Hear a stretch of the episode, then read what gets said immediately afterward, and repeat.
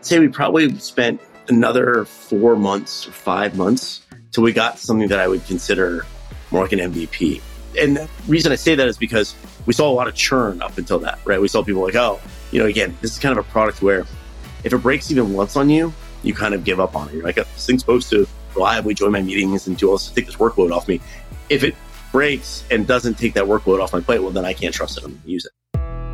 Welcome to SaaS Origin Stories. Tune in to hear authentic conversations with founders as they share stories from the earlier days of their SaaS startups. We'll cover painful challenges, early wins, and actionable takeaways.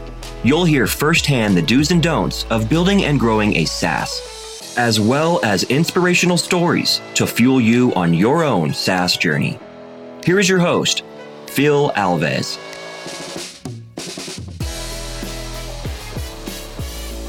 Today I have Richard White. He's the CEO of Fathom. Welcome to the show, Richard. Thanks for having me. So the first question I like to ask is, what problem does your SaaS product solve? It's an easy question. So I think it's a problem we all, a lot of folks can identify with is being on a bunch of Zoom calls uh, or being on any kind of video call and trying to have a conversation and trying to like furiously take notes to remember what that conversation was about, either for yourself or like share with your team. And I was doing a lot of this two years ago before I started Fathom. I was just doing a lot of Zoom calls, a lot of like talking to a lot of customers, writing a lot of notes, sharing a lot of notes to my team. And that whole process is just, it's, you know, it's tough. I, am not very good at talking and, and writing or typing at the same time. So it's really frustrating. It's really intense. I like super scared all the time. I'm going to forget something or I'm going to miss an important detail or just it's not going to translate well when I try to share it with my team. So Fathom is a free kind of AI meeting assistant. We join your Zoom calls, we record them, we transcribe them, we highlight them, we use AI to summarize them. We do all this stuff basically so that you can just focus on having a conversation. And then afterwards, if you heard an like, interesting moment or interesting piece of conversation, you can just like grab that piece, send that link to a friend or a colleague to listen and watch that part of the call. You can we'll automatically fill in your CRM with the summary and all the information. And it just makes life a little less stressful. That's great. And let's talk a little bit about your background and like where you come from. You, you, kind of touch on it, but I like to understand people's background up to the point where you had that idea and how your background influenced you to, to build this product. Yeah. So my background, I'm originally a computer science grad, programmer, turned kind of product designer. And I previously ran a company called UserVoice, which is a platform for product feedback. If ever seen little feedback tabs on the side websites, we are actually the first people to productize those. Uh, I ran that company for about 12 years. And it was at UserVoice where I was doing all this research for, for a new product. What put me on, I think like, I think I was on like almost 200 Zoom calls in the first six weeks of 2020. Whoa. And so that process was like, you know, it's, it's one thing, you know, like I said, the pain of note taking, you know it, but if you're doing like one call a day or one call every, you know, a couple, day, you know, a couple hours, when you do something like back to back to back like that, right? That's when you really like, oh my gosh, every little tiny pain point becomes like a really big one and becomes so obvious that we should we should fix this sort of thing. So yeah, so and at that company, you know, I was CEO, but I also run a bunch of teams. So I'd like run our sales team for for a bit. And that gave me some perspective on the other side of this, which is people that are receiving notes, right? People that aren't on calls with customers or prospects or whatnot that are receiving notes and asking all these questions of like, you know, I was always asking, like, what did they actually say? Right? Oh yeah, they're gonna buy it. Or they're gonna we're gonna get it next next quarter yeah, but how did they say it? Like what words they use, what tone did they use? And so I think for context, like it's a pretty technical product. There's a lot of like to do this product well, you also have to have a really good, I think, concept of user experience. And I think it was helpful to, to be not only kind of the end user of the product, right? Someone who's on a lot of calls, but also having the perspective of a manager who's trying to understand what their team is doing on, on all these calls. Makes sense. So you're a second time founder. Why after exit you decide to go right in and build another company or, or did you take a break? We went straight in. We, uh, well, didn't exit the previous company, but did, I did exit. We, we, we put in someone else in place to run it as CEO and he's doing a great job. I think at some point after running that company for, you know, 10 years, I had a few opportunities to like build some stuff on the side myself. And it reminded me how much I really love the zero to one phase of like building a product. And, you know, at some point you build up the company and now you're building the company and you're building the team and the management team and, and you know, it, it kind of shifts. And I just got, I was very fortunate to have some, some experiences where I get reconnected back to my love of just like shipping early product iterations And I was like, oh, okay, I can't wait to like dive back in and do this again. And so, yeah, got the opportunity to kind of stumbled upon this idea and was like, great, like this is actually something we should go build. Uh, and it was actually my current company, Fathom, was a bit of a spinoff of that company. We took some of the, the, the top engineers and whatnot to the new one. Um, and so that, that also was fun because I think, you know, obviously second time around, a lot easier when you start with like four of your best engineers sort of thing. That makes sense. So did you exit or did you not exit the first company? What happened to that company? First company is still a privately held company. We didn't sell it. So it's still running still on its own. You just put someone, another person to be the CEO and you got back to do what you love the most, which is creating the product and, and being the zero to one. I totally understand you. I kind of have been doing the same thing myself. I started a consulting firm. I grew that to like more than a hundred people and I love building products and I wasn't building product anymore. So then I decided to build my own SaaS product. That's what I'm doing on the side. And then I'm just so much closer and I'm the product person. I'm actually even doing code review and, and, and working so much closer with the developers. And that's a lot more fun.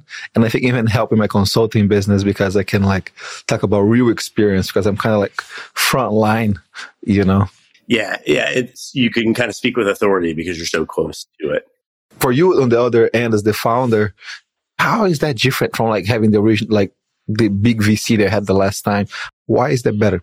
I mean, I think, you know, first time out having a very, you know, institutional VC or something like that involved, especially the early stage can be super helpful, right? Because they're gonna be more hands on. They're gonna kind of be, hey, you should think about this, you think about that. I've done this enough where I'm kind of, or, you know, through my peer group and just my own personal experience, it's like, this time I, I don't want as much kind of mentorship as much as I want access to network. And I also have this theory about kind of caring, which is that like people's caring about your startup is kind of binary. Like they're either going to care about it or they don't care about it.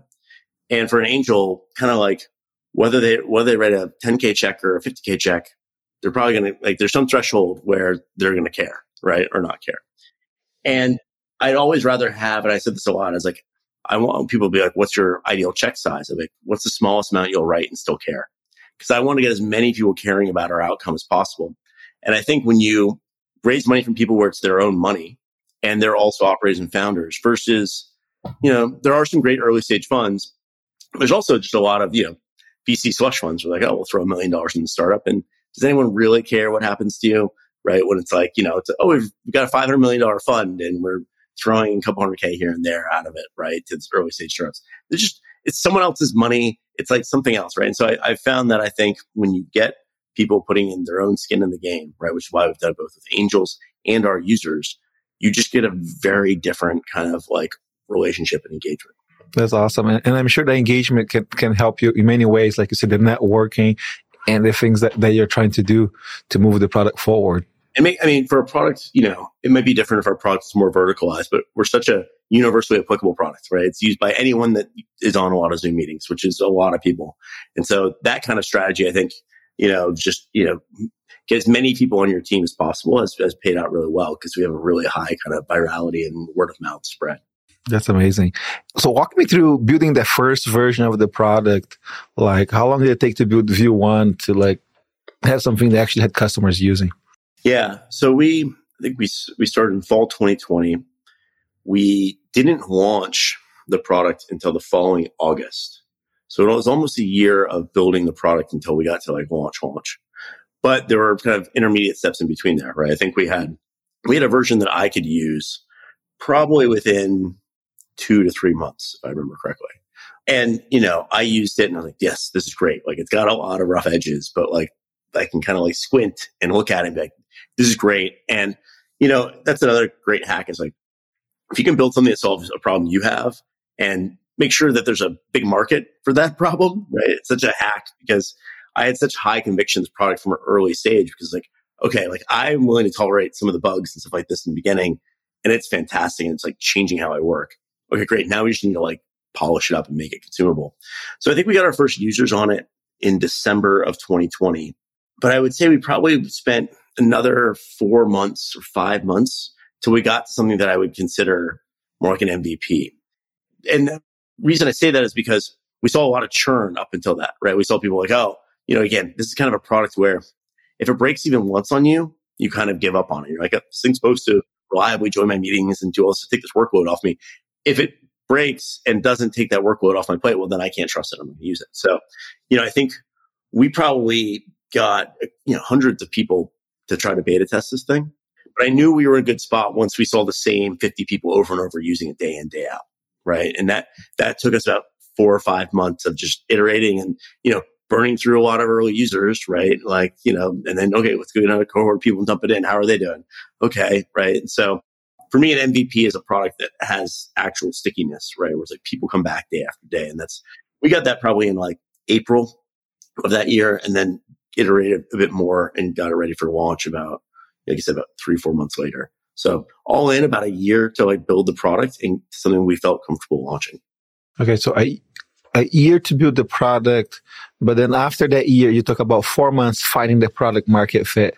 I'm unpacking that year. So it took about three months to build a thing for, that worked like for, for me, another like three to four months to build something that was sticky, and another three to four months to get it ready enough for launch, right? Because I, we, I kind of work backwards where, you know, build a really crappy version for me, right? That works. Okay. Now we need a, a reliable version that works. And then the third step is, okay, now we got to bolt on onboarding onto the front of this right? Because in the beginning, you know, that remember I said I got 50 people in a beta that were using it pretty regularly. The onboarding was atrocious and we had to like hand walk them through it. And they really only did it because they had a relationship with us. But we didn't worry about that. It's like, I'm not going to worry about onboarding if the product itself doesn't hold users. No sense building it out. So we spent, I think, a lot of the back half of, you know, that year, right? So you break up that year really into three quadrants, four months, four months, four months, alpha, you know, sticky product, and then one that, that has okay onboarding. Though I would also say once we launched, we probably had one engineer working on onboarding full time for four to five months, right? Like just constantly making better and better and better. Yeah, because you're a product led company, right? So the on, the onboard is super important. And, and so what are some of the lessons that you learn when you are in that phase, like tweaking the product to make sure it's a, it's a sticky product? So it worked for you. It was great that you were the first user, but it wasn't working for everybody. People were churning. What are some of the lessons that you learned in that, in that phase? Yeah. I mean, I think, you know, this is a lesson I thought I, I knew, but I'm, I'm always reminded by it all the time, which is that getting a user's attention is so, so hard, right? People don't like, you're lucky if they give you five minutes to, to try your product, right? Like, and it better work within those five minutes. One of the things we did was that we realized that, you know, okay, we had this great onboarding get you set up with the product, but the aha moment is not when you get Fathom set up. The aha moment happens when you have your first call with it. And then you get the recording afterwards and you get the transcript and you see your highlights. And so I think originally we thought about onboarding like, okay, we got you set up so that you can do that thing, right? Use it. But no, we had to rethink. It was like, no, how do we get you to that moment as fast as possible? And so we actually, you know, that was something we learned really early on. And we built out actually our own infrastructure where we would send like a bot with a video to join a Zoom meeting. So you could have like a fake Zoom meeting to test it out on. And the, and the reason we did that is because we found that like, if we didn't, you know, once I have your, the user's attention, I have it for a finite amount of time. And once I lose it, it's really hard to get it back, right? So if they didn't really in that first five minutes they gave me to sign up, really understand how they're going to use it on their next Zoom call, it really didn't work right? So you just learn a lot of things about like how hard it is to get people's attention. We actually started off as a desktop app and then we moved to being what's called a Zoom app, which is kind of like a plugin inside of Zoom. And then we actually moved back to being a desktop app because we saw, you know, in the Zoom app, people would start a Zoom meeting and then have to remember to go turn on Fathom. No one remember, like once you get on a meeting, you kind of just, I'm in the meeting, right? I'm not like doing, so, you know, we had to like build out, like we had to build out a desktop app that did notifications that were like, Hey, you're about to join the Zoom meeting you know, here's how you join the Zoom meeting and automatically turn on Fathom at the same time. And so there's just all these things. You know, I think the biggest lesson to learn is that it's really a high bar to make something so easy to use that people remember to use it regularly, right? It's very easy to get forgotten, especially when you're trying to change people's habits and behaviors. And I think too, like over the years, software just got so much better that people got so much more impatient yeah, I mean, I'm the same way. It's like I try to use competing products. And it's like if I don't get it working in like two minutes, I'm like, I don't know, whatever. well, also there's so much software comes out. You're just like, well, maybe something better will come tomorrow, right? There used to be a period where like, you know, you're going to make this thing work because it's the only thing that's been solves this problem for the last three years, right? Yeah, for sure. I, and that's a huge lesson. Time to value. It's basically what you're telling me. You realize I have to get the aha moment and time to value as quick as I can because people, they're going to forget about it. And you also learn that it just has to be super easy for them to use your product or they will forget to, to start the product. Yeah, there's a lot of people that confuse that like, okay, here's the job the user's trying to accomplish. And they're like, oh yeah, my product can do that. It's like technically it can, but functionally it can't because like no one's going to figure out all the levers to pull to make it do the thing they want. Right. And so like there's that's, I, again, I think that's really, I think I see that mistake a lot in MVPs. We're like, oh yeah, if you pull all these levers, this works. But, um, but yeah, time to value is absolutely critical.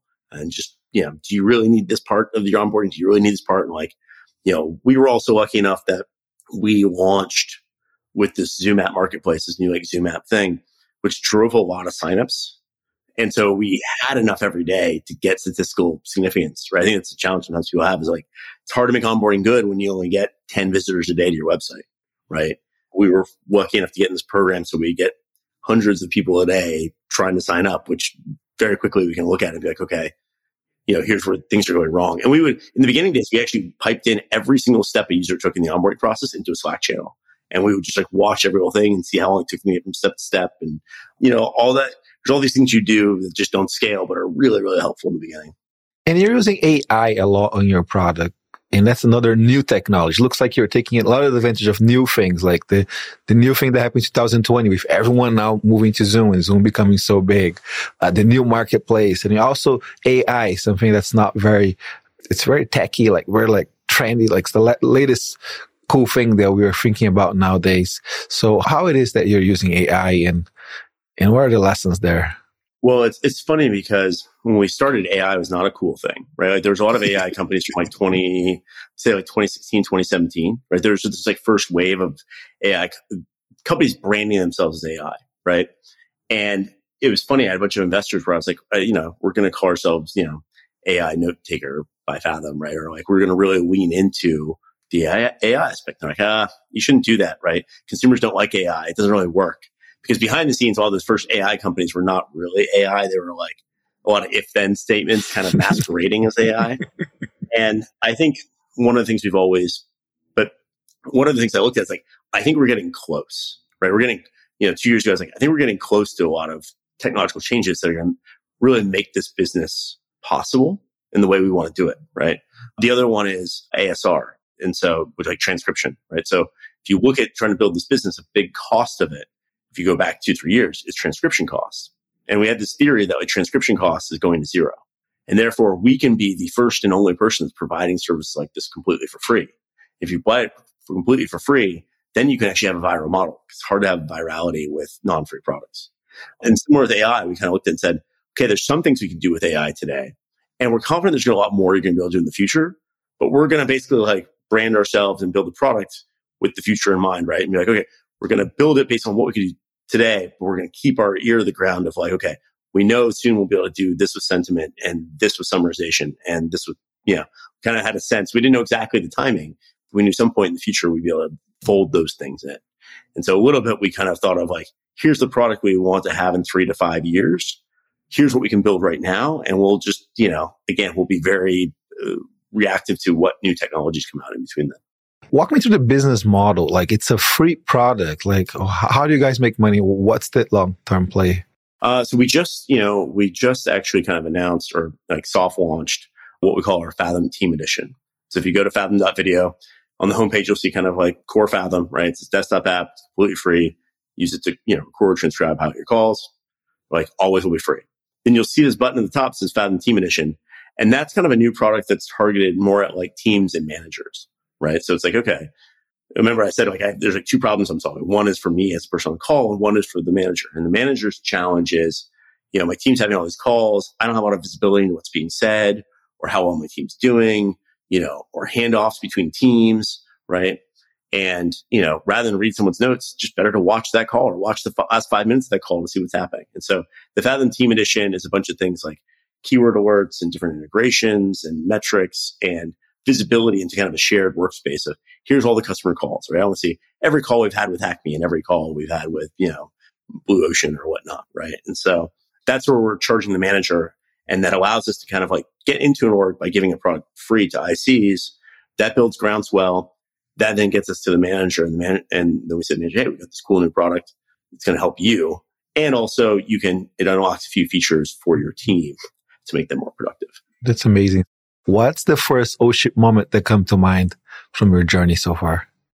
I think there's generally, if I, if I thought about this, there's probably one every six months, right? There's like a, you know, in the beginning, it was the, oh shit, we're, that's, yeah, that Zoom program is the program we absolutely need to be in.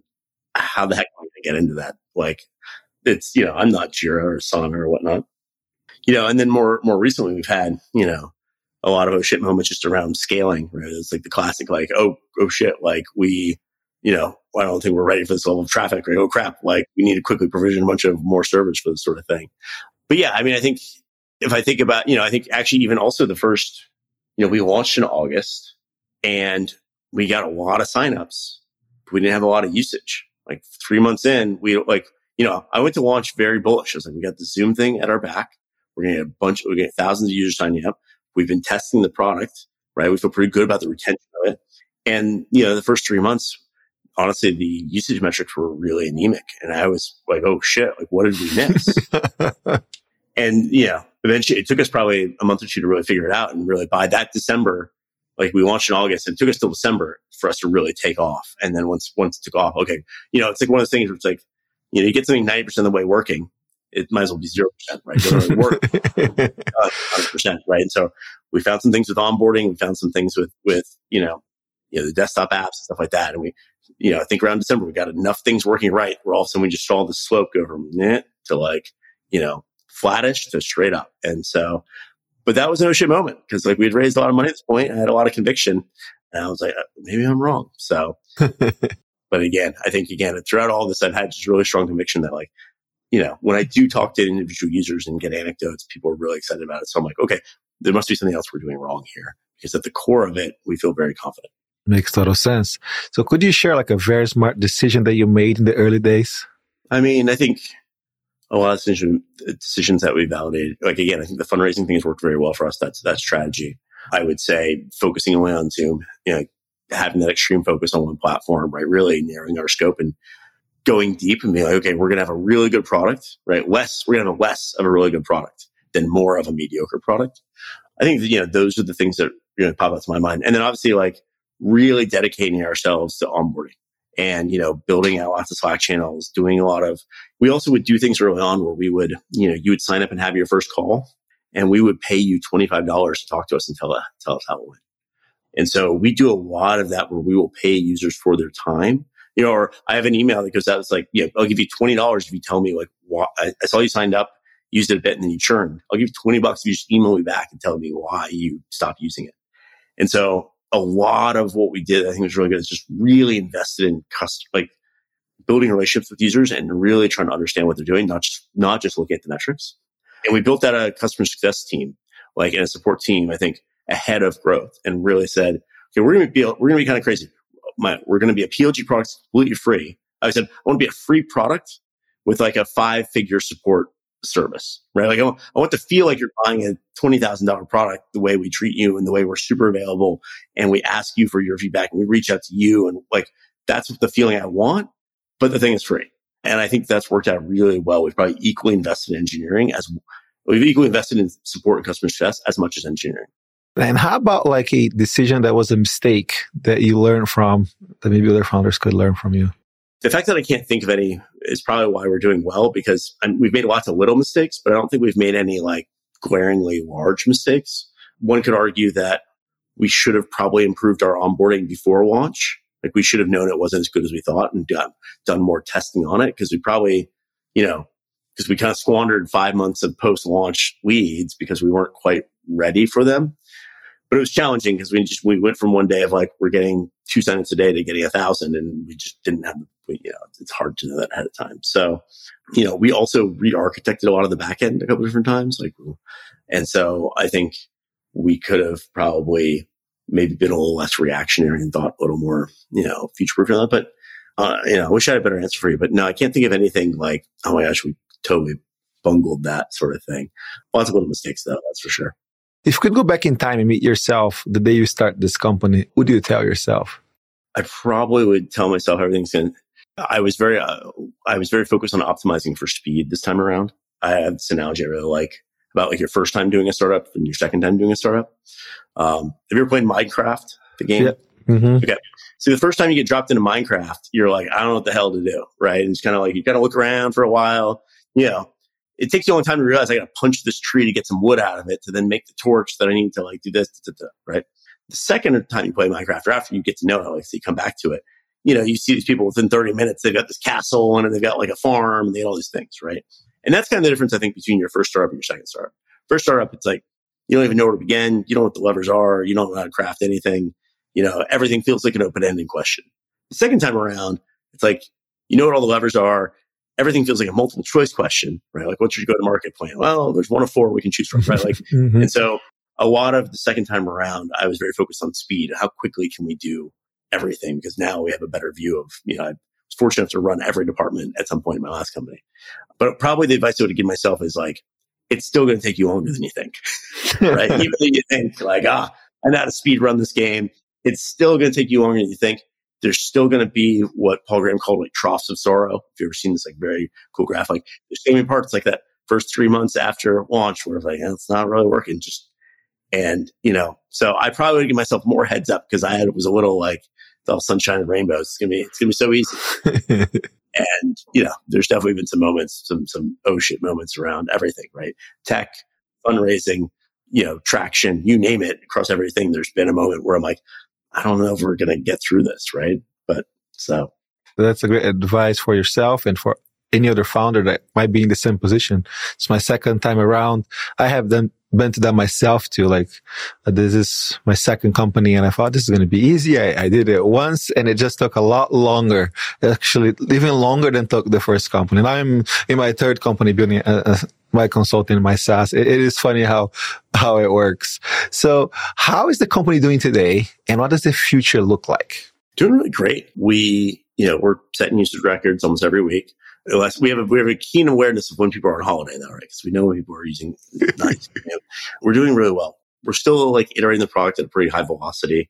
You know, we are kind of continuing to make the product more robust. We're adding in some cool new features like these like uh, AI based call summaries and stuff that I mentioned. And we're continuing to round out our team edition. Uh, we're actually just in the, you know, we're kind of wrapping up. I mentioned we did this kind of crowdfund round, which has been really, really fun. I've been, you know, loving having users. We hear this a lot of like, oh, I use your product and then I invested in your product and now I'm buying your team product. And I was like, amazing. Right? So we're about to wrap that up this month.